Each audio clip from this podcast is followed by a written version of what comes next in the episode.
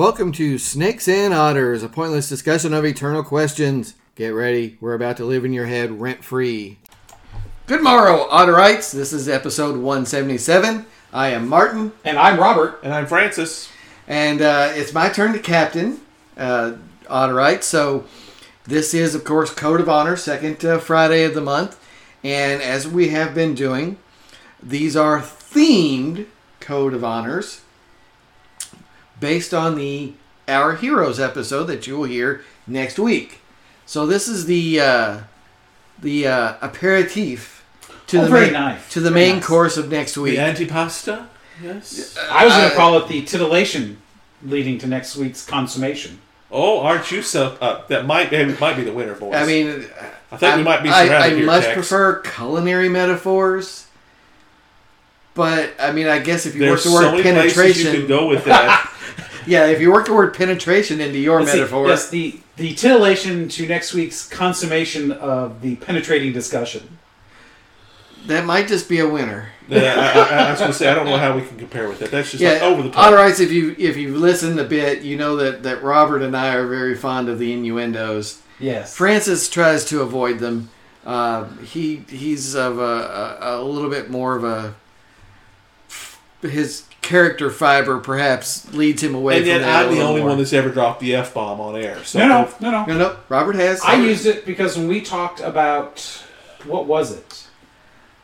uh, Actually, was it the the? Uh, the beginning of the philosophers, or no, no. I, I want to say it was. Even though I, I've been listening to the episode uh, recently about uh, how did this happen, uh, the rise of fascism. I was thinking that somewhere in one of those World War II episodes, I thought it was the rise of fascism. I dropped it because I said the world went effing crazy yeah. or something like that. Um, and Except you gave us the full Monty. yes, I gave the full Monty. yes, we did not edit that one out. yes, because I we- we- specifically said not to because there was no other way to express that. Yes, and we did not. we- We edited it out uh, when Francis did it. And Yes. Francis uh, did not plan his. Robert did.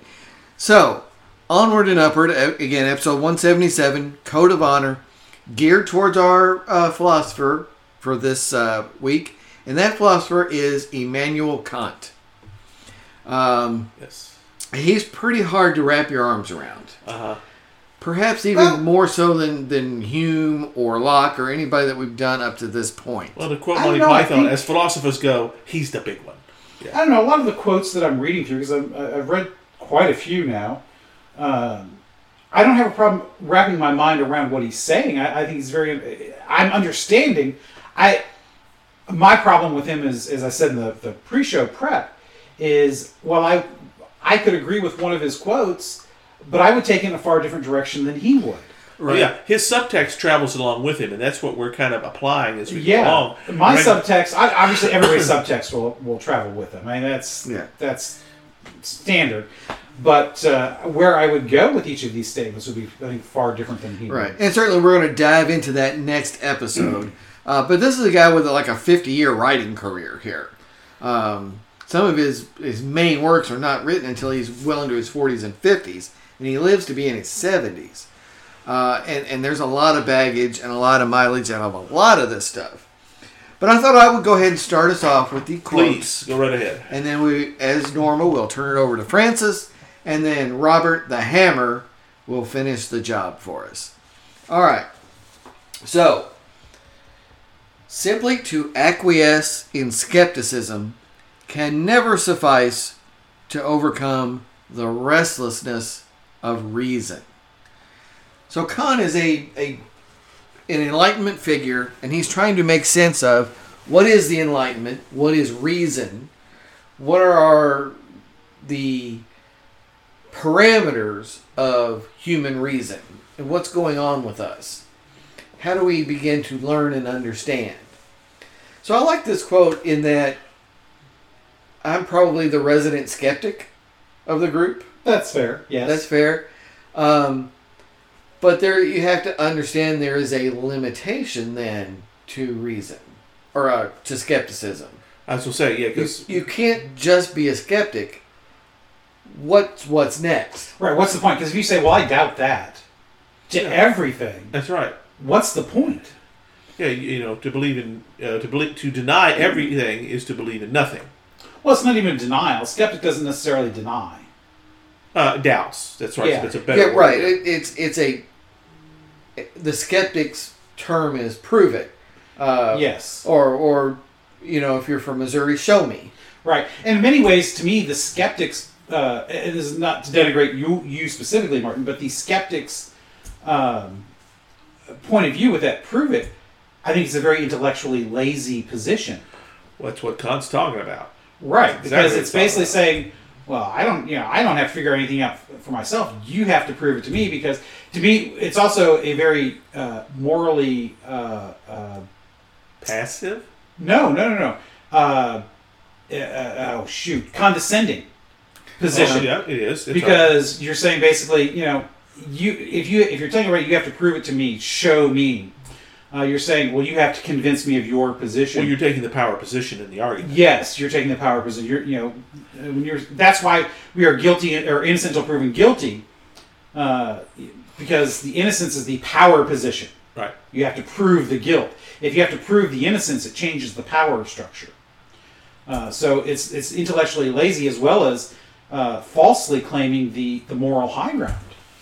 You know, I, I think you guys just right to the heart of it. You crack the nut right away. Uh, again, the skepticism is fine.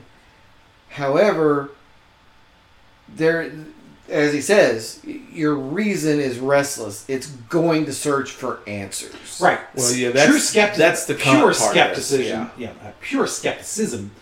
Uh, it, the reason it's lazy is because that's all it does. It Right. doesn't do anything with that. It doesn't explore the question. And- it just poses the question. It question. just always says no and doesn't go any Right, further. as Francis says, that's only so far along. That's, you know, it is. It's it is intellectually lazy in that it says, "I'm a skeptic. You prove it." You know, the reason would then guide us to, "Yes, I'm a skeptic. I want you to prove it, but I will be an active participant in that proof. In that I will challenge you and and push you." And as we always say, it sharpens the blade yes. you know, uh, disagreement, not necessarily disagree, but uh, skepticism sharpens the blade. It makes you sharpen your argument. Perhaps the difference between a a Martinesque skepticism and the kind that he's railing against is the prove it, show me, show me I'm wrong, prove that you're right, versus why. You Yeah. ask why when, Yes. with your skepticism. I'm a skeptic. A why and a how. Lay out your argument for me and let me process that with my reason. Does that then match my experience? Does that match what I what I have experienced that is in my uh, set of arguments? Right. And is my experience, you know, it, it, it just to, to, to give you the benefit of the doubt uh, for the listeners, doesn't mean that your experience is always tantamount to perfection or correctness. It's is my the question then becomes is my experience too limited in that I don't have the the, the Right. to be you know to take your position. Right. You're open to having your mind expanded. Right. It, I'm willing to accept the challenge of your argument. Yes, that that's a great way to put it. Accept the challenge of your argument. Uh, That is excellent. And it, I have to work through then where can I find a flaw here? and you're using reason as your guide. Reason, Yes. and for Kant, part of your reason is your experience. Yeah, yeah. Oh, yeah, absolutely. What Because- you what you what you know is what you have experienced. Yes, um, exactly. Because he he says all knowledge begins with experience, which you can make an argument for that. Yes, absolutely. Right. Um, you know, we're we are fans of, of course, books here at Snakes and Otters. We we love reading. That's a good way to learn things, but there is more to it than that. You have to, to go beyond the book experience and have a life experience. To quote a certain admiral, I'll do it before uh, Francis does. We learn by doing. Oh, you beat me to it. Damn it, Jim. Okay, that's right. Damn it, Jim. Um, so that's what I, I, you know, I knew you guys would run with this quote and, and really give a lot to it, and, and it, it's it's Well, there's a lot of truth to that because again, you know, I, I what he's railing against. I don't know that a whole lot of. Well, I don't know. Say that yes, probably in today's world, most people are in the camp that he is railing against. That intellectual laziness, that inability to actually explore the question put before them. Yes, I mean that's part of his thing too. Is uh, well, you know, if I have a, a preacher to correct me and uh, a doctor to take care of me, then I can just check out and be and not think. I don't think that's because And I- that's that's one of his things. Is well, then no, you need to be thinking. It's Right. not enough just to have someone telling you your diet. I, Think I about it. I don't know that that quote necessarily goes there because to me the um, as we have defined the skeptic as in you know the prove it show me Yeah. because really that's uh, what he said because you're saying that you know um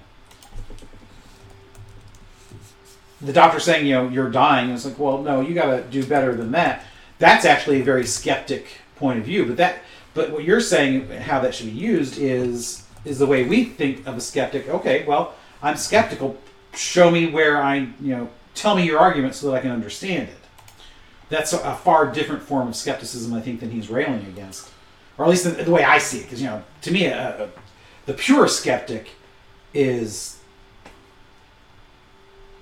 I'm- not just intelle- yes. intellectually lazy but not, doesn't even have the ability to engage in, Uh, it in could the it could discussion. be well. It's question. It could be unwilling or un, or unable. Una- I think unable, it incorporates incorporates both. well, the effect is the same, most certainly. That's correct. yes, You won't yeah. necessarily know. That's an internal matter.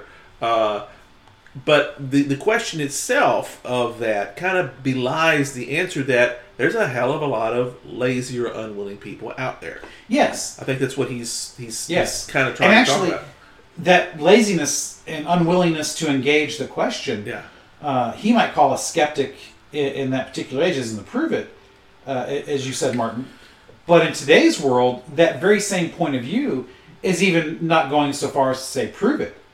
It's just a no, you're an idiot. That's You're right. wrong. That's Yeah. so- oh, yeah. It's an out and yeah. out I mean, yes, yes. Today's today's environment, today's uh, cultural discussion moment, or whatever. Today's zeitgeist. I was Yeah. say calling it a cultural discussion is very generous. yeah, Using the word you know, yeah. it's very anti-content. It's I'm right, you're wrong, and therefore not only are you wrong, you're evil, and thus must be destroyed. Right. There, there's no sense of my reason is restless. I want to hear what you have to say. Let's lay it out for me, Yes, I will say this. and then I want to I want to take my theory and my Yes. experience and hammer on what you're doing and see where you know where the difference is. Very is. much like what we do here at Snakes and Otters. Yes, because it's exactly. Oh, I'm uh, sorry. wh- not what I was going to say, but that's exactly lines up with what I was going to say. In that it is very much at the heart of the education we received at Bellarmine, at that liberal absolutely. arts ed- education, engaging the mind to understand to everything. think. That's right. Critical And- thinking. Question. But to us, especially Francis and I, the mind, unfettered by anything else, is a dangerous tool. Yeah. Yes, that's correct. Because uh, And that's going to sound very elitist, but it's not meant that way. Well, because there's no object. The mind, by its very definition, is subjective in its outlook on life. It has to be.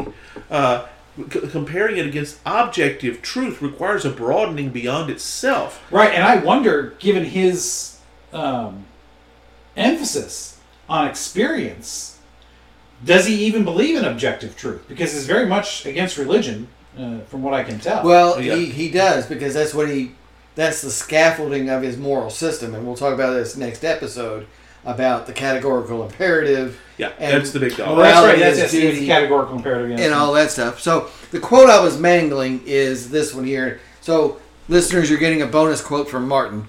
If I have a book that thinks for me, a pastor who acts as my conscience, a physician who prescribes my diet, and so on, then I have no need to exert myself. I have no need to think. If only I can pay, others will take care of that disagreeable business for me. Ooh, So uh, he's not endorsing that position, of course. Right. he's, He just- is, he's saying here's here's this. You know, he's you could, commenting on the commonality. Of yeah, it. you could pay for all of these things and not exert yourself and not think.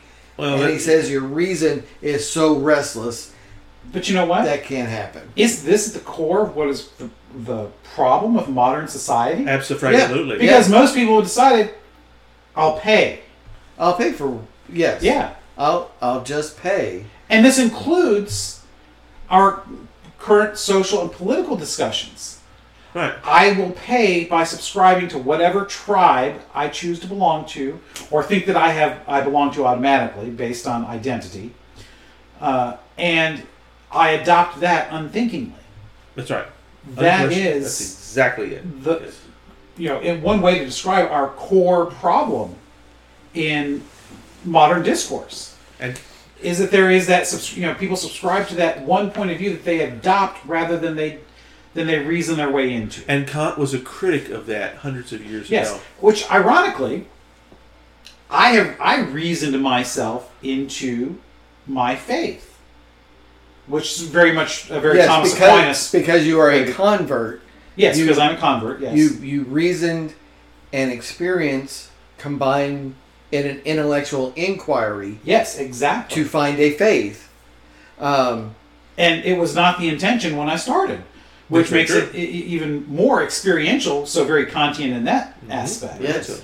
uh, which you know I, I don't know that he would accept that as a valid end, end result because uh, you know he- there was one quote about uh, the end of dogma is the beginning of uh, uh, knowledge or freedom or something yes. like that. Yeah. Um, so you know But it, this quote he's talking about here is exactly the same thing. He says, you know, do not accept this stuff just because somebody told you. right And that's and that's and that's his you know, that's kind of his Bailey. Right. or It, his it's wheelhouse. both sides of it. It's don't just accept it because somebody told you, but at the same time, just knocking it down is Does- insufficient as well. That's correct. You have your to go your the whole reason way. is restless. It's going to make you do that inquiry based on learning and experience. I got a great follow up to that. And then, uh, And again, he would probably hate this.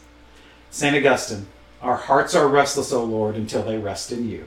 That's well, yeah, that's It's right, and that's And not it- where he would go. He would No, say but it's the same concept. Yes, It's very it much the same Your have to heart wo- is if, restless. if you Yes. work through your restlessness, you're going to arrive somewhere. Yes. And Now you may not end up in the same place as someone else, even right. with the same starting point, because again, everybody's our experiences are all subjective. But perhaps for him, the journey is the, the, the point. Oh, in many ways, that's correct because he's all about experience. Yeah. everything's about experience to him, and you cannot navigate uh, what uh, any of this without the experience. Now, the experience doesn't necessarily re- lead you to the right answer, but you can't. But it's the only way to get anywhere. I mean, you might end up, you still might up end up in Timbuktu instead of New York City, but you got to get on a train Yeah. somewhere. Well, And I the should have taken that left turn in Albuquerque. I see. I knew. I was setting. I was setting that up for you. there are like- no La Brea tar pits in Scotland. That's right. There is no Las Vegas in Germany. Germany. Anyway, we've slid into Bugs Bunny somehow there. But Well, then the episode is a success already. I, yeah, I mean, w- when you get to my bunny lies over the sea, then, then you've really done something. spoken like the Scotsman, but that's anyway. So that's really good for I think for the first one. So let's turn it over to Francis and let Uh, him hit us. I'm, I'm going to continue with this a little bit, but I'm going to simplify this down. Three words, gentlemen. Three words. Statue. To- oh wait, no, no, No, no. statute of limitations. no. Statue. Tory Tory. rape. That's that's way Three back. words, Larue. That's right. Way back in Hill Street Blues, which most of our younger listeners don't even know. Oh my goodness, about. Hill Yeah. Street Blues. Yeah, I don't remember a whole lot of Hill Street Blues. Yeah, I don't either. But that That- quote, I remember. That quote has come into our our, our lexicon, and it, it has stayed with us here. Yes. Yes. Somebody talking to some guy named Larue about a But underage. LaRue was one of the characters. He was one of Yeah, the yeah, yeah, detectives, yeah. Obviously, yeah. Yeah. But Oh, I that's, couldn't tell right. who it That's was. Still a good the show, by the way. Still a good show. If you can catch it in reruns, it's worth your time. Uh, but anyway, um, three words that I'm going to give from Immanuel Kant are, and this is kind of piggybacking what you're talking about, so we can probably breeze through this quickly. Dare to think. I, in my opinion, the operative word here is not necessarily think. It's It dead. is dare. That's exactly where I think that this Oh, yeah, because that, that's again a lot of what we've discussed. That idea of the there's lots of kinds of bravery. That's right. Being brave enough to think is one of them. That's correct. In correct. many ways, that is obviously there is physical bravery, which is a whole nother category. But in a lot of societies, the daring to think can be just as dangerous. That's right, Yeah. because it puts As yourself being outside of potentially outside of the group, and we are tribal creatures, and Well, we cannot. And the tribe has Yeah. grown much stronger in the last twenty years. Well, it, it's it's it's it's grown to the point where all the young, all the smaller versions of the tribe are subsumed under larger ones, and there's fewer of them. Uh, you're, Yes, you're either yes. left politics or you're right politics, and anything in the middle is some sort of gradation of one or the other, and that's kind of how we've polarized ourselves. Well, it's not even just politics with left and That's right. just the obvious, that's yeah, right. Yeah, I mean, you know, whether you're pro-life or pro-choice, whether you're, I mean, anything, you know right. yeah. uh, gold standard or not. So, yeah. Let's Free, free coinage of silver. Uh, And some of that, and, and, and this is what I think Kant is talking about here, is when he uses that word dare, is some of that is almost a gravitational pull for many people. There are, and I'll, I'll and I'll steal the words from Gustus McCrae about weak-mindedness. That's kind of what he's talking about here. Is you should not al- allow yourself to be weak-minded and only go with the herd only go with whichever way the wind blows. In fact, that is a sure means of destruction. I mean, the, the, the, book Lonesome Dove is it's about that. Uh, the character of Jake Spoon, that's what he does, and he ends up with a terrible end as because of that, because he won't think for himself, and he's well, you know, the uh, let's put this in context. You know, we're talking about a time, in- you know, in the the second half of the 18th century.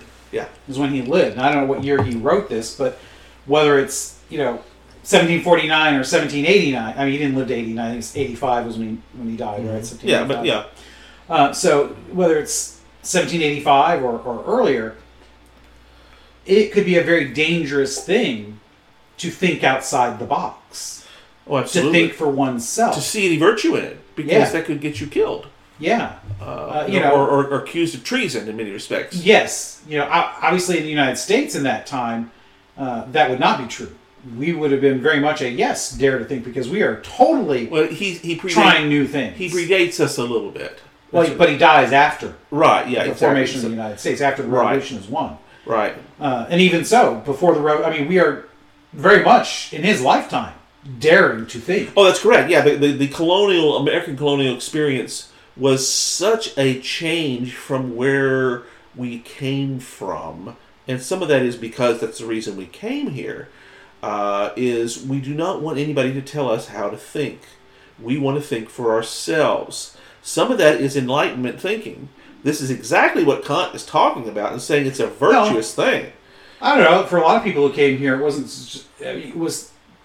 It wasn't enlightenment in the sense of the the the secular sense, because most enlightenment thinkers are on the secular side. That's right. Yeah. Huh? You know, as we know, a lot of people came to the shores of America for religious freedom, Yeah. But then which again is a don't tell it- me how to think. that's Right, the same it is- in their mind. yeah. It's the same thing. yeah, It's it the same isn't. It basic- is an intellectual uh, dare. Yes, You know, it is daring to be of a different faith and arriving at that faith through an intellectual process. Yes. Oddly enough, though, once they get here, a good number, if not most of those who came, then turned right around and says, "Well, no, you have to now conform to us. Now that we have arrived, Yeah. you must conform." That's right. So- well, you know, uh, they've been bullied, so they themselves become bullies. In yes, respects, yes. The that's of- Puritans in Massachusetts are a wonderful example of Yeah, that. I mean, shit rolls downhill. pretty much, pretty So- much. Um, but yeah, it, it, it, it's interesting how we we've come back again to another intersection of intellect and faith, Yeah, yeah. where where where superficially they would seem to be at odds, but as we know, they are not. they can't be. Uh, That's right. at least, though that's not entirely true. Because again, that depends on your cultural foundations. The cultural foundations that the the West is founded on, no, it Right, because be. it's so Augustine. exactly. you well, know- it's Augustine. It, it's all of the church fathers. It's it's all of the development. Aquinas, it's a very All through Aquinas and Aquinas beyond. thing of you have to explore your faith through an intellectual scaffolding. Right. Well, and if you look at how the the Christian faith develops, it develops in multiple ways, but not the least of which is the persuasion Yes. of others. Again, the idea of you can't just say, you know, you're a poopy head. You have to You have to win people over. head. You have to Well, win it's very- people over to your It's position. It's very anti-dogmatic. I Yeah. mean, that, in I fact, mean, he has problems with that. in the as an example in the public square again this the the the discussion this summer around the Dobbs decision is been you know one side lashing out primarily but the other side saying look we've been making this argument now for 40 years we've been trying to be persuasive about this argument on two fronts one the initial decision was wrong and two that you know there is a concept of life in the womb mm-hmm. It's not just a concept; it's a reality. Yeah, right exactly. and, yeah, and that's- say that's you know argument, here's yeah. this argument that we're making you can disagree with the argument but what is your counter and right now the counter has just been this summer of I want well it that way. screw you Well, it's And a difference it's like, between it's, it's like no guys come on here's your moment persuade us Well, and that, and therein lies Well, the, the two intellectual sides- bankruptcy of the argument. Well, the two sides, not to, you know, rabbit hole this, but you know, you can make we can probably relate this to Kant fairly well. The two sides are approaching it from different perspectives. Hmm? So when you look at the the, the pro pro-abortion, pro-choice, whichever you know, if you want to use the pro-choice for them, fine. It's not the one I would use, but whatever. Uh, it's all about power. Yes. That's not how the pro-life, even though the pro-choice refuses to acknowledge it, that they think the pro-life side is also about power. It's not. It's not about controlling women's bodies. It's about the life of the child in the womb. So it, it's a it's an exploration of human potential Yeah. And so, coming at it from those two different perspectives, in many ways, the pro choice is that skeptic that says, prove it. It's like, well, we've been trying to prove it, you just won't listen. we've been laying out an argument that you're not refuting Right. And you're, I mean, you're throwing famously- on us a yeah. position that is not ours. In many ways, this is what Catholics have to deal with when, when talking with rabid anti Catholics. Is they'll say, well, you guys worship statues. No, we don't. Yes, you do.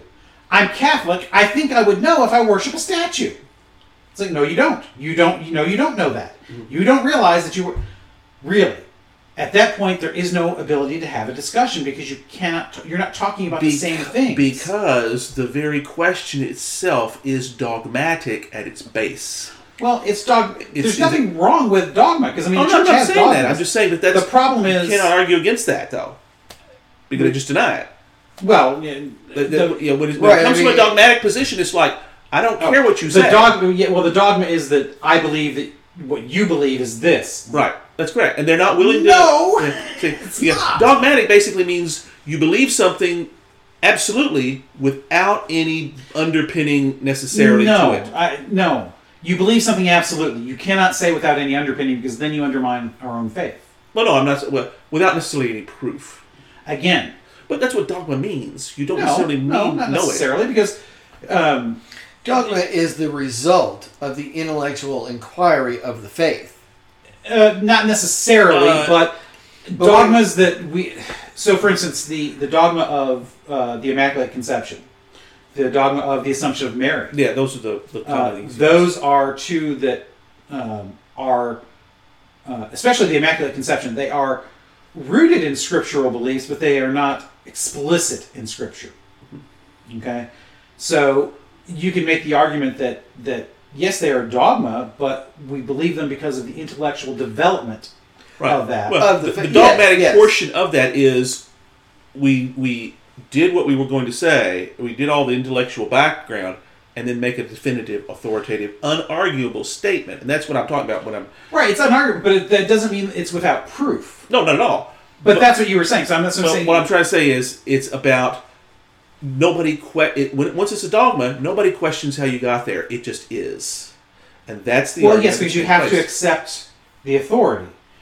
Whereas, yeah, or, or the proof, or whatever, Well, whatever it is well, that. well, the there's authority nothing- comes with the proof. Right. The proof comes with the authority. But But again, from whereas- a Kantian perspective, it's okay to question that because of your restless reason, but you have to be willing if all to you listen do is say, "I don't Yeah. believe it," you have to be willing to listen to the argument that gets you there. Right, and And that's why I say that using dogma with the the the pro-choicers' view of pro-lifers Yeah. is bad because their dogma truly does rest on nothing because they're set because their Because- view is all power. That's how they are projecting that. Right. Yeah, It's a, well, that it's is a their dogma. view- That's yeah. It's whatever a- it, whatever I can do. I should be able to do what I wish because I can. That's that's, Right, a, that's a power liberal- argument. Well, it's yeah. I mean, liberal. it, it is a Yeah. it is an ego-driven, yes, there's some of that. you know, central. Yeah, You know, Uh, it- well, I mean, it's it's it's rooted in narcissism in many Yeah. It, it is a, a And- rooted in Again. in, Which that's that's dogmatic. Though, The- the because- Well, effect it, on it's self. the epitome of liberalism, though. yeah, and Yeah, that's and the- that's kind of where I'm going with all yeah this. the effect on self rather than the effect on others, and Kantian proposition would be no, you must think of the effect on others. Well, and, and, and for the arg- and to, to bring the argument full circle, they simply deny that there is another in this case. yes, Yes, yes. Yes. that's it. because you know they, they recognize the bankruptcy of that, Right. of not addressing that. So you simply have to deny the other. So again, the point is, as I pantomime the sharpening the razor on the strop, you know, the, the whole point is sharpen the blade, make an argument, convince me. Uh, Unfortunately, I- I- some my- arguments- My, my reason is restless. Convince me. So, I think that's a good spot for a, a bourbon break. yes, uh, indeed. Right here. So, all right. So, what are you drinking, sir? I, I am still working on the Wild Turkey 101. Uh, it's potent, gentlemen. It uh, Now, is it the same glass or did you pour some more? not anymore anymore. No, I've Okay, so, you, so you're really sipping yours. very much so. That's correct. I'm kind And of so you, it's not neat. You did have one ice cube. one ice cube. That is Right. correct. Yes. But you had it neat the first time, right? no, no. Oh, you I- did? Okay, yeah, I- I sorry. put in. my- I have repented of my neatness. Uh, Well, I have no problem with trying both ways. I think that's not a bad thing. So, Mr. Howard, the bottle that stands before you. Um, so you and I are doing this Yellowstone Yellowstone Select. Yellowstone Select. What is the proof on this? Uh, this I think was a 90, 93. 93 93. proof. Uh, and uh, we've had some ice in this. This Yes. is a brand new. We're here at Studio F. yes, we just cracked it. And uh, yes. Yes. Francis just cracked it for us. A uh, Yellowstone Yellowstone Select Landmark Edition. And Yes, let me tell you uh, something. This is awesome. It is It's- it's very good. Freaking killer. Yep. Uh, you get that sweetness right out of the, the bottle, the, the bouquet, the scent uh, immediately. Uh, it's definitely does not have the same uh, bite that the uh, uh, the uh, Wild Turkey. Wild Turkey 101 has. Uh, it, it is much smoother in It's a little respect. lower in proof, but not Yeah. a whole lot. I mean, But it's enough. I mean, that's a you know yeah. Um, yeah, I mean, I, I love the flavor of this. Yeah Uh, It, it's tremendous, very mellow, very smooth. Um, a touch fruity. yes You got a little bit of that fruit and some sweetness. Um, well mixed then with the woodsy uh, char flavor Yes. as well. Um, wow, th- it's, just really interesting that that, um, that woodsy char flavor, which I think I've come to. Again, I, I'm totally speaking out my rear end. I associate that with the uh, with that bite, you know, along with the, uh, the the proof, and that's what gives that lingering effect in the mouth. I think, and this is that's where this primarily it's in the mouth again. Uh, a little bit different places than the wild turkey, Yeah. but um, what's interesting is that tends to linger on the tongue, that char, that woodsiness, whereas that sweetness is all through the mouth and down into the gullet. I mean, it really it doesn't overpower the char. They mix together; they're complementary in an interesting way that many bourbons are not. Whereas one usually tends to dominate the other. With the wild turkey, that the that bite dominates the sweetness that is in there. Uh, correct. Yes. That's Whereas this, I think, it is a very complementary uh, blend, which is Oh, very yeah. difficult. Yeah, it, this is they, they balance the flavors in this outstandingly well. And Yes. I, I'm I just had- I'm bowled over. I had two ice cubes, and I think one is is better for at least for the amount that I poured, because now because it melts fast. it does. Yeah. um, and two watered it down just a little too much. But still, the the flavors, even with that watering down, still come out so well. Now I had quite a bit of ice and and and let it melt and um, I tell you what, it- it's And what was the price point on this, Francis? Oh, it's, uh, it was about tw- about thirty. So again, uh, similar similar price It's point. very difficult to get a hold of. Hmm. Uh, the makes it wonder if it the, will the stay Yellowstone for- TV Yellow show. T- yes, it has become almost a uh, a bit of a status symbol to be serving Yellowstone bourbon uh, because of the popularity of that TV show. I mean, I, I spoke to the folks at the place where I bought it. I said, "Well, you're lucky we got some because we don't often because it sells out immediately." It's made by a small a small distillery uh, down in uh, Lebanon, Kentucky. Uh, and they do a fantastic job with it because it's it's amazing. It's the real deal. It's distilled and aged in Kentucky, Limestone Branch Distillery, Lebanon, Kentucky. That's right. And Yeah, not far from here. they have a hit on their hands. This Very is- much so. very much Uh, it's an interesting color. Uh, it almost looks like somebody has put tea in the bottle. Yeah, it's a It- little paler than, yeah, that's than correct. some of the a- others that are aged a little longer. It does not have an age statement uh, here on the bottle. But for as smooth as But, it is, uh, I would think it would almost have to be. And Yeah. it's got, and it's got More a than- substantial proof as well, uh, because so It's, oftentimes it's a real you, sweet spot for when you proof. get when you get those higher real sweet spot. you know, you, you sacrifice that smoothness sometimes. This Yes. does not do that. Yes. Yeah, I mean it's absolutely killer. Uh, Yeah, very, what a hit, very good. Yellowstone. What a hit. So I think that takes us to. Takes us Oh, to wait, the hammer. I, I do want to mention one other thing. We are about to break for lunch, and I scooped up a bottle of Vernors. Yes. It's not ginger ale; it's ginger soda. yes, that And is so that's a salute to my friend Robert here. So yes, being born and bred in Michigan, even though my parents both come from Eastern Kentucky, uh, and there's the old joke for those of us who are from Michigan that you know what's in our uh, medicine cabinet is a can of chicken soup and a bottle of Vernors. and because when you're sick, you know a lot of people oh they give Sprite or Seven Up, although Seven Up's not as big a brand as it used to be. And you know in Michigan you give Vernors, yeah, and if you're sick, Vernors will knock that crap right out of you real quick. yeah, yeah. I mean, it's a you got a little stomach trouble. Let's have some Canada Dry ginger ale. Nope, Vernors is different. Yes, it is different. It is uh, it is a stronger ginger soda. Yeah, Uh, than the Canada Canada Dry is. It, it looks watered down even in comparison. yeah. Uh, Yeah, So, so- I mean, it's kind of the color of the the, the, Uh, uh, the Yellowstone. Yeah, yeah, yeah. So uh, that is something we're going to have for lunch. We're going to Yes. crack that when we break for So and speaking of, so that now a lot of people would term that as a soft drink because it is a carbonated beverage. yes, Uh, I do not count Vernors and Faygo, both Michigan staples, uh, in, in the the pop, it's it is pop because it's Faygo pop, uh, in that soft drink category. So that is why I, it is the ex, the exception to my no soft drinks rule. Uh, speaking of which, uh, this recording marks not exactly the one year to the day anniversary, but pretty damn close since I gave up all soft drinks. yeah. Marvelous stuff. And the only soft drinks I've had are Vernors and Faygo cream soda. And I had those when I was in Michigan last uh, uh, April. Although the wife did, Mrs. Robert did get me some Vernors when I was sick, uh, sick as a dog a couple of months ago, uh, which was nice to have. Yeah, yeah. So I mean, I, I'm still the occasional root beer. Uh, that I, I do love root beer. Yeah, now if I want to have a, a, a float, I would definitely do the root beer. Yeah. So so yeah, but I, I I'm I'm I'm trying to hold on to the whole. Let's push out the sweet.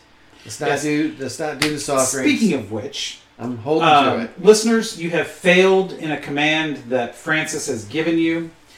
Uh, a year ago and a month, when we recorded the again back to the uh, how did this happen? The rise of fascism. Yeah. Uh, that's when I made the statement that I was going to give up soft drinks uh, and it would have to be the following because so when I was doing that uh, that drink club at Circle K where you got basically a, every day you could get a free drink for a flat fee for the month, which was great when you're drinking them, but man.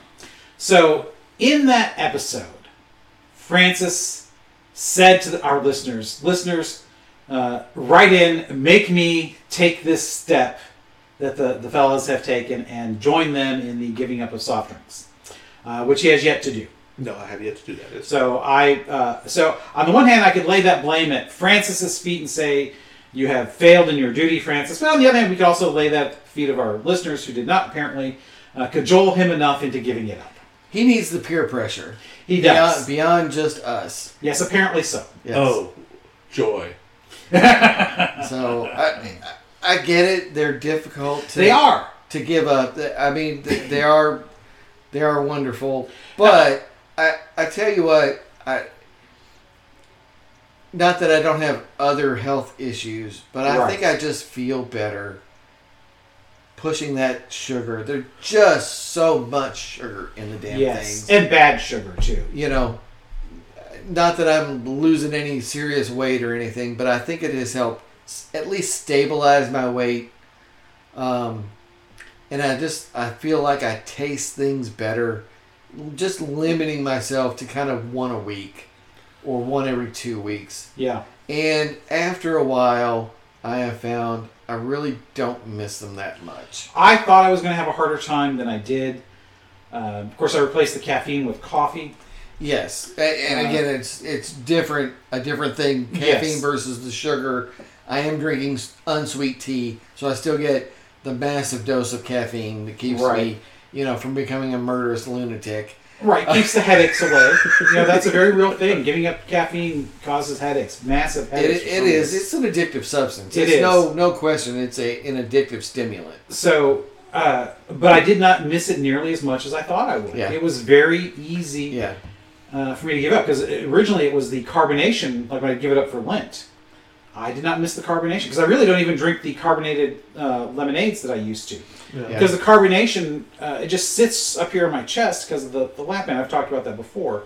Even though I don't follow my protocols, it uh, you know I still have Yeah. to deal with that effect. yeah, Uh, but also high acid stuff I can't drink anymore. That's one of the reasons why I don't even drink the lemonades anymore. yeah, yeah. And I mean, It's I very still like lemonade. I still Which- like uh, I love Um, it. It's just hard to drink. Sometimes. carbonated water. I will still do the flavored, a little bit of flavor in the water. Yeah. I do miss having flavor. It's yes. So I I, do- love drinking the cold water because I drink a lot of it. Yeah, But after a while, it's like, man, I need something else. Yeah, so I mean, a little what do they call it? Uh, boob, bubbly, bubbly. Yeah. So I mean, I, I usually have a pack of that around the house Yeah. to have a little bit of flavor. But again, that's a zero sugar, I'll do zero the- artificial sweetener. Even I'll do crystal light teas or grape drinks or whatever, same kind of thing. Anyways, uh, that is a really good bourbon break. really good, but really so long. let's let's turn it over to Robert to hammer this all together for us. So, uh, as I am wont to do, gentlemen, would you please repeat your quotes Certainly, so we have a basis certainly. for my understanding? Simply to acquiesce in skepticism can never suffice to overcome the restlessness of reason. And I really love that word restlessness. Yes. Your reason, Yes. your your your intellectual inquiry should be restless. It speaks to the eternal quest that we are on to understand. to understand. Not knowledge, Right. understanding. understanding. Because knowledge is worthless without the understanding, yeah. in my opinion. Uh, so, Francis, Dare to think. Three words. dare to think, dare to think. Which we talked about in the context of being brave. Uh, correct. Yeah, dare Uh, is the operative word. Dare is, is the operative word there for you, but also to think because Yeah. so little of that does go on.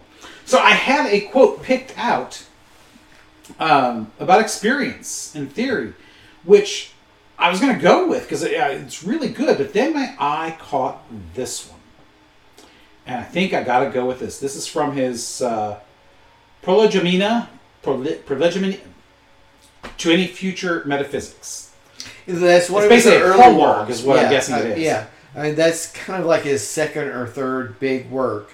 Yeah. um, sort of after the critique of pure reason. which Right. is his numero uno, his Yeah, magnum yeah. opus. Yes. So this one caught my eye because it speaks to so much of what we talk about so often.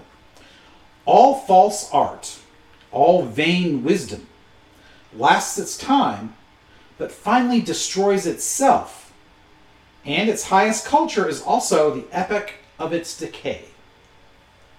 There's a lot to unpack there. Oh yeah, yeah. shit, that's, man. There's a that's- lot to unpack. I may there. have had too much Yellowstone bourbon to unpack that one, so you may have to carry this. Well, that's my job. Is the hammer is to carry it. Rock and it roll. is, yes. Get it? So The Ayatollah of rock and rolla. the, this the Lord Humungus. That's right. not that we're making any comment about your girth. No, no, of course not. Yes, or my length. Although- I just recently rewatched Road Warrior. Ah, It's on Tubi right now. Tubi is an Excellent. awesome it's, free it still is streaming. an awesome, awesome, Yes, awesome yes. movie. Yeah. yeah. uh, so all false art, all vain wisdom.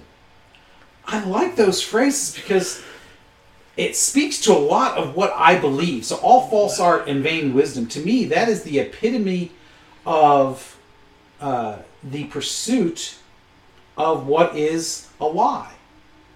Now, granted, Yeah. saying that also says is making some pretty dogmatic statements. You know, to, to Well, talk yeah, about it's, what, it, it, it has a presumption that there are such things because there are many arguments that say it's my expression, my art. That that very selfish type of narcissism that goes out here. But who are you to critique my art? Well, Kant says you know it could Right. be. Well, you know, there's also another quote about art it where could be shit. where he talks about uh, art uh, and nature, and nature is only beautiful because it looks like art, which I find interesting. That art is not beautiful because it looks like nature, uh, but it implies because you're talking about nature is something that is fixed, that there is an absolute, right? And I don't know that he would necessarily go there, but obviously I would. And if something is, if you know, not all art is false, obviously, because he's saying all false art. That Right. implies there is true art, mm-hmm. and that all vain wisdom. That implies that there is all that there is some wisdom that is not vain. And by vain is very narcissistic. Right. Yeah. So you know, and he's linking the two. And I think that's very true. The art that is narcissistic, the wisdom that is narcissistic, is very much going to be false. And to me, that is very much in line with that the skeptic position that we defined with Martin's statement. About, because we were saying it's lazy. Yeah. That it just Yeah. stops at the, well, I don't believe that. Yeah. And not, it doesn't even go so far as to say, well, show me how you're right and I'm wrong. Or Help why I don't believe it. Yes. Why I don't believe it. Because I again, just we're- don't. for Martin, the why and the how are very important to your skepticism. Because otherwise, there's no engagement. And that's important for you. And that's important for all of us. Because I'd say we're all bit a bit of a skeptic in many ways. Well, yeah. In the sense that we want to understand. Yeah. Kant's not implying the skepticism is bad or even No. evil. Not at all. The skeptic that stops at the at that point is bad. Yeah. It's intellectually dishonest. Because I think restless, re- the restlessness that speaks to you, Martin, is inherent in a fully lived skepticism. well, that's Kant's implying that. Yeah, well, so. I don't know necessarily that he is, but I think for us it is. Yeah. It's implied Yeah. in it um, because the under lacking the understanding uh, means that it is not self-centered. Yeah, when you when you seek to understand, seek to be to understand rather than be understood. To use a, uh, Seven Habits phrase, seek first to understand rather than be understood. that's very Franciscan too. Y- yes, yes. Uh, it it implies community. It implies engagement, whereas false art, vain wisdom, does not. It is all about the self. All about this is what I say is true, and nothing else can. Right. Which can- is a again a consistent Kantian position of it's not about you. Exactly exactly It's about your relationship to others. right. Which oddly enough, Seeing them as an end to Yes. themselves, not a mean to your ends. right. Which oddly enough is a very Catholic position. Yeah. I mean, you really don't get much more Catholic than that position. So that's filtering into Kant, even though he doesn't under he doesn't get it. Well, th- he would reject, I think, any organized religion because even though because he's still very much uh, in that uh, Enlightenment period, so he is still very much a you know it may all begin may not uh, it may all may not all be about me, but it probably begins and ends with me because again he's all about the experience, right? So that's very much a individual approach. I, I just I find that fascinating that again he's he's searching for a moral scaffolding outside of the religion and the theology that he's used to, but he can't escape it. It- it's still ingrained into his experience so much that it still comes out in these intellectual propositions that he gets Exactly. Which to me speaks of the truth of the faith as well as what he's trying to do.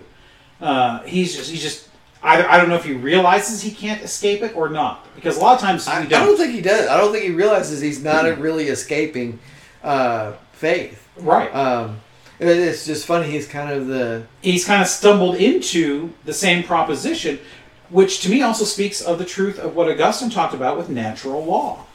Yeah. You know, natural law being written on our You're hearts. trying to find something outside of Augustine and Aquinas, but he's there anyway. He's there anyway because it is a near universal in the human experience that murder is wrong, that theft is wrong, that sleeping with somebody else's wife is wrong. Right, because there is an injury there that in, in the Kantian worldview is you're you're using others as a means to an end, not to an end of themselves. Right. Well, there's a double injury. There's that injury, as well as the injury to uh, just, just what is inherently good.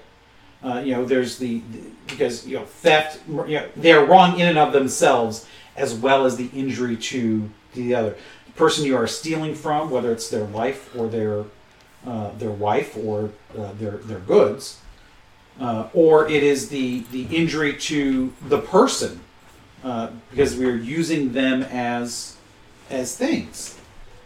Uh, I think that pretty much covers the the the, the piece with, with Martin and his skepticism and, and what have you. So your quote about dare well not about it was dare to think. Right.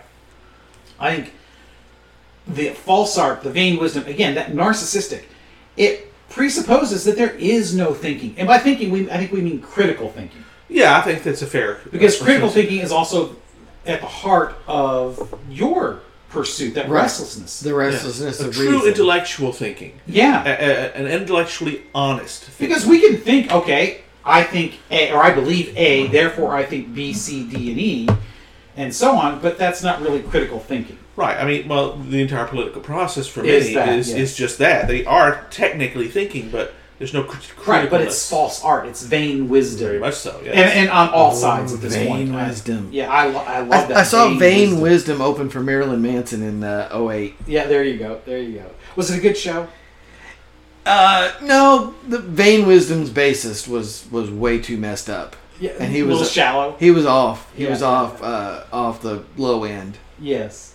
So uh, this this vain wisdom to me, because again, that's the, the the thinking part. That is That's the right. lack of critical thinking. And I like that he talks about how it has its time, meaning it's going to have weight, yeah. but it destroys itself, which actually, in a way, gives us some hope. Maybe not in our lifetimes, but some hope that the, the current uh, milieu of, of bullshit, Good word. The zeitgeist of bullshit, the zeitgeist of bullshit, yes. which is another awesome band. In the name. midst of the Bes- milieu. I love that word. We should keep going. Another awesome Besides, band besides Van uh, Vain Wisdom, the Yes. zeitgeist of bullshit, which is a little long to put on an album cover, but it is. But it uh, would be a great, it it would be is a a great good- uh, punk act, I think. the Yes, Zeitgeist of yes. Bullshit. Um, that maybe at some point it will burn itself out, and you know, and, and in its highest culture, it says is the is it's also its epoch of its decay, oh, which I love that because the epoch of its decay, meaning it, that's the glory, the glory time, right? Yeah. So at its worst is when it is also in the in its greatest decay, which I think is also true when we think about today's world. Oh, the beauty of the paradox there is just is just Isn't it though? Yes, the paradox. that's- It, it that's- is such a great paradox, and it's all because it's a lack of engagement of our critical reasoning skills, and the inability or the unwillingness. unwillingness to dare to think. So that leads me to then a question for you, Robert and Francis. Lay it on me, brother. What are we waiting for? Do or do we need someone to emerge as the person to lead us out of the epic of decay? I'm a little torn on that um, because I, I think I've said it often enough. I think it's well known if you've listened to the show that I believe that our current path, and that's not to say the path could not be changed, but that I don't see under cer- under current circumstances that anything will change until there is a cultural or economic or some kind of societal collapse, whether it's full scale or whether it's relatively minor or moderate, or but there's some kind of a catastrophic event, Collapse or crisis? either or both. Let's let's go with crisis. crisis sounds a lot easier to uh, Well, to, to it- well, navigate. yeah, because otherwise there's there's too many variables. Well, well, yeah. uh, There's gonna- always even in a crisis, there's going to be too many variables because Yeah. the, the nation, the world is We're so going to need a crisis then for someone or for something to emerge to lead us out of the decay and get us back on a path of intel- of honest intellectual inquiry. yeah, And and that will improve our culture. that is the hope. I'm not entirely convinced that those are A to B to C to D for this reason. It may not be linear, yes. It may not be linear in the sense that, in that one lifetime will see that because the crisis, or if it leads to a collapse, could mean that we have a hundred years or a thousand years of a dark age of some kind. Well, that's right. We've been to this movie before, unfortunately. Right. And, you know, because the things that mitigated the Dark Ages, the, what I would prefer to call the Middle Ages, Right. because I think the true Dark Age was much- much smaller than what people say. Right. Right. Yeah. Um, that w- because the church does not have the same position in society that it did 1500 years ago, I don't know that there's anything there to be the caretaker of knowledge and reason that the church was at the beginning of at the, at the collapse of Rome. Yeah. And you know there have been societal cultural collapses in the past. You know the the Greeks had writing thousands uh, you know a thousand years before we think of Plato and Socrates, and they had learning and all of that. But they had their own dark ages, but they lost writing in that collapse. If we lose writing, then we lose that that link to our past knowledge Oh, absolutely. Yeah. and that link to the past reason. That's why, in the name of the rose, uh, William of Baskerville, why he is so uh, such an intellectual, why he is so excited at the thought of getting to the library at that monastery, because it represents all the lost wisdom of the ages. Now, it's not all of it, and it's not the only repository, obviously, because Aquinas he has access to those texts, or at least some of what was lost. Because you know he very much uh, uses uh, uh, the the ancient philosophers of Aristotle uh, primarily and, Right. and others to reopen intellectual uh, inquiry, which is a phenomenal thing. Again, but that's a churchman doing it. So honestly, I, I'm not entirely sure where things will go. I, I hope that some crisis will come about that will make everybody sit up and realize, man, this is stupid what we've been doing. Yeah. I worry though that we are so narcissistic and so tribal that the only way out of that is to destroy the tribes. In order for them to be re- to be rebuilt. To have something else be rebuilt. Yeah.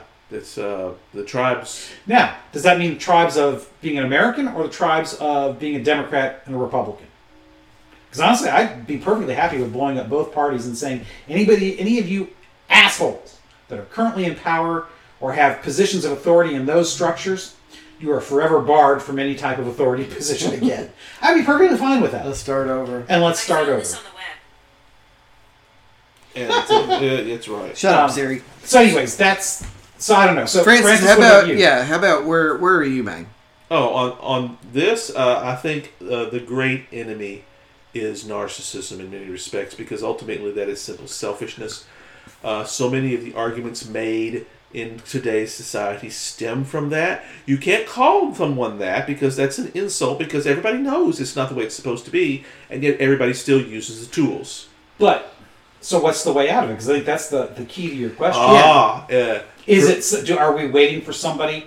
Are we waiting? Because I think where you might be thinking, are we waiting for another Ronald Reagan well, I mean, it's the same argument. or Margaret Thatcher or a or Napoleon. Come on, it's the same argument. Or is it a Napoleon? We want somebody Franco. somebody who is strong enough to calm the waters. Usually that does not end well because humanity always suffers Right? Do we end up with another Putin, another well, Hitler, that's right. another it's, Stalin, It's the same, it's the same another- argument. uh, Mussolini? The, the the argument the the solution is possibly beyond us because it involves changing or it, uh, not necessarily changing but modifying or redirecting is probably the best word, uh, the worst angels of our nature.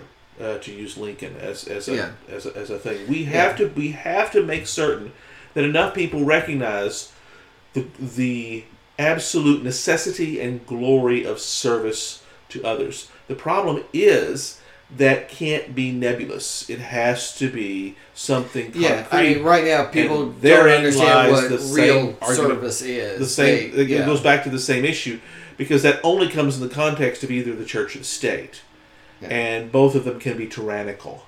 Yes. And yes. that, and therein lies. and we say that as Catholics. Absolutely, yes. Uh, I'm, not, I'm, not, I'm not implying any necessarily is that's currently around, but I'm not saying they can't. They're not. Right. Uh, Any authoritarian structure can descend into despotism. And I'm not so sure that it doesn't inevitably so, but that is a longer discussion. Well, it is. It can be cyclical, yes, but Uh, yeah. once it descends into, into despotism, it is very rare for it to, to climb back out Yeah, without destruction. That's right, yeah. The church is the only one that has done it. Right. But it's been remade. It's remade itself in many ways. Well, it's been. I, I, I want to be careful using the term remade because um, I, I prefer when it comes to the church we say reform and, and not Yeah. reform as in you know take this lump of clay and make it into something else, but Correct. reform as in um, we, we fix what well, that has is gone correct. bad. That's what I'm speaking of here. but we when it comes to political despotism, there is no fixing generally. It's usually replaced. right. And that's why I say the church is the only one to ever reform because the institution has been around for two thousand years. And, and, and a good example of how futile that ultimately is, you can go back to uh, Gorbachev's attempt to remake the Soviet Yes. Union. He really tried, and he came damn close. Ironically, though, the forces of history, and it goes back to those three days in coup, it for, forever destru- destroyed that. Op- he could not remake it after that. It had to be destroyed. well, It destroyed itself. It never made it that far. Yeah, well, could you make the argument though that if the if the plotters had not gone forward, would he have been successful in remaking? Uh, he had a plan, and he had a structure. Uh, therein lies you will never know, of course. Of course, I think though He if- believed he could. He I think he even could. in the restructuring though, it would have ended up with the dissolution. He would have been out on the outside anyway. yeah, I mean, the- it just wouldn't have been violent. yeah, I mean, he's feeding you one slice of cake when you want the the only real solution is to have the whole cake. His, his the new union treaty, which he was planning on signing, would have given each state in in the Soviet Union sovereign authority under him, and they were ready to sign it. The- now, what? Well, that's because I think But they all recognized it didn't really move from. what- what- it never the- got a chance. That's the thing. Yeah, even even that structure did not move to economic independence. So Well, I think in the end, it's it- a failure. Well, yeah, it, well, it, it didn't happen, so it's, Yeah. it's kind of irrelevant. But Anyway, it's- it's the different attempt. rabbit hole. We're at an hour. I'll just I'll just wrap this up by saying I'm oddly enough I'm not as pessimistic as Robert. I know that is. That oddly enough, I- Yeah. I am optimistic that perhaps the crisis is already upon us. We're we're dog paddling enough to stay afloat during the crisis, and hopefully something or someone will then emerge that will sharpen the arguments and get us to a point where we can re- recover some semblance of unity and and move forward uh, and hopefully heal up a little bit. the- my only issue with that with that position is this is that one half is looking at a particular individual as that savior whereas the other half are looking at that individual as the person we need to be saved from That's True. correct. So- one man's savior is another man's tyrant. Right. And I think so that's why I say that that I don't know that the crisis is upon us yet because there is yet there is nothing I don't see anyone coming out uh, of the again the the zeitgeist of bullshit or the cultural milieu that we are in as the third way between uh, the the two sides yet. Because honestly, I think we have to get past uh, the current individuals. I think only after they are dead and gone Yeah. is Yeah. that possible. And certainly the adoration of a person as a substitute for intellectual belief, restlessness. it, intellectual belief or intellectual inquiry uh, is a is a hurdle that may be too tall to It's, it's, overcome. it's, a, it's a false dichotomy. I don't think I And- don't see that you could ever. just so listeners understand, I don't think you and I are talking specifically about Trump. We're talking about Trump or Hillary or Biden or Obama yes, or any yeah, of them. right. Any It- cult it- of personality. anytime you substitute adoration of an individual for Whether it's intellectual inquiry, Trump, AOC, Kamala Harris, Joe well, Biden. it, because Doesn't it's, matter. because Doesn't it's matter. not just it's not always in the person; it's the party as well.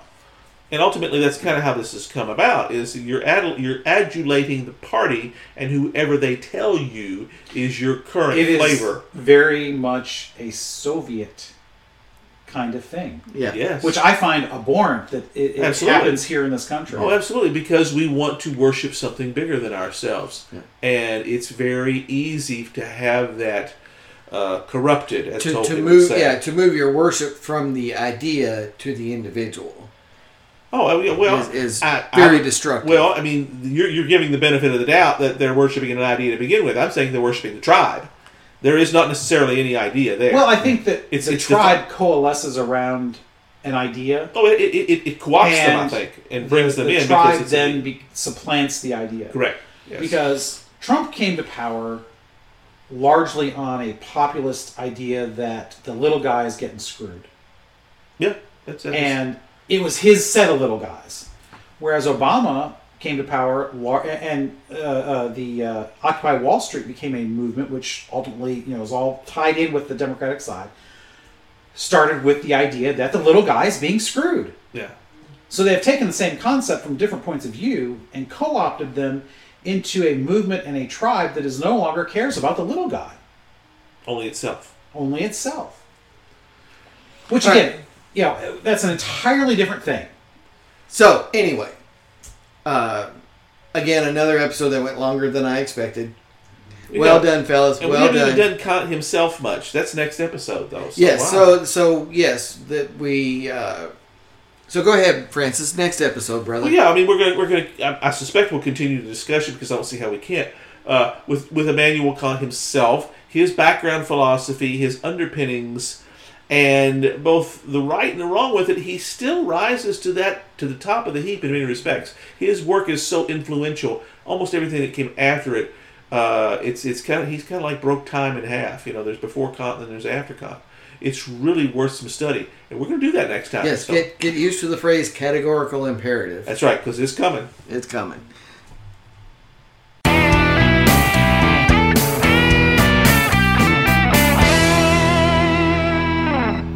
Hope you enjoyed another pointless discussion of eternal questions. Remember, new episodes published every Friday at noon Eastern. Spread the word. We're on all the major podcast platforms. And leave us a comment or review because that helps others find us. We're on Instagram, Twitter, as well as our website, snakesandotters.com. I'm Martin. And I'm Robert. And I'm Francis. Join us next week, same snake time, same otter channel.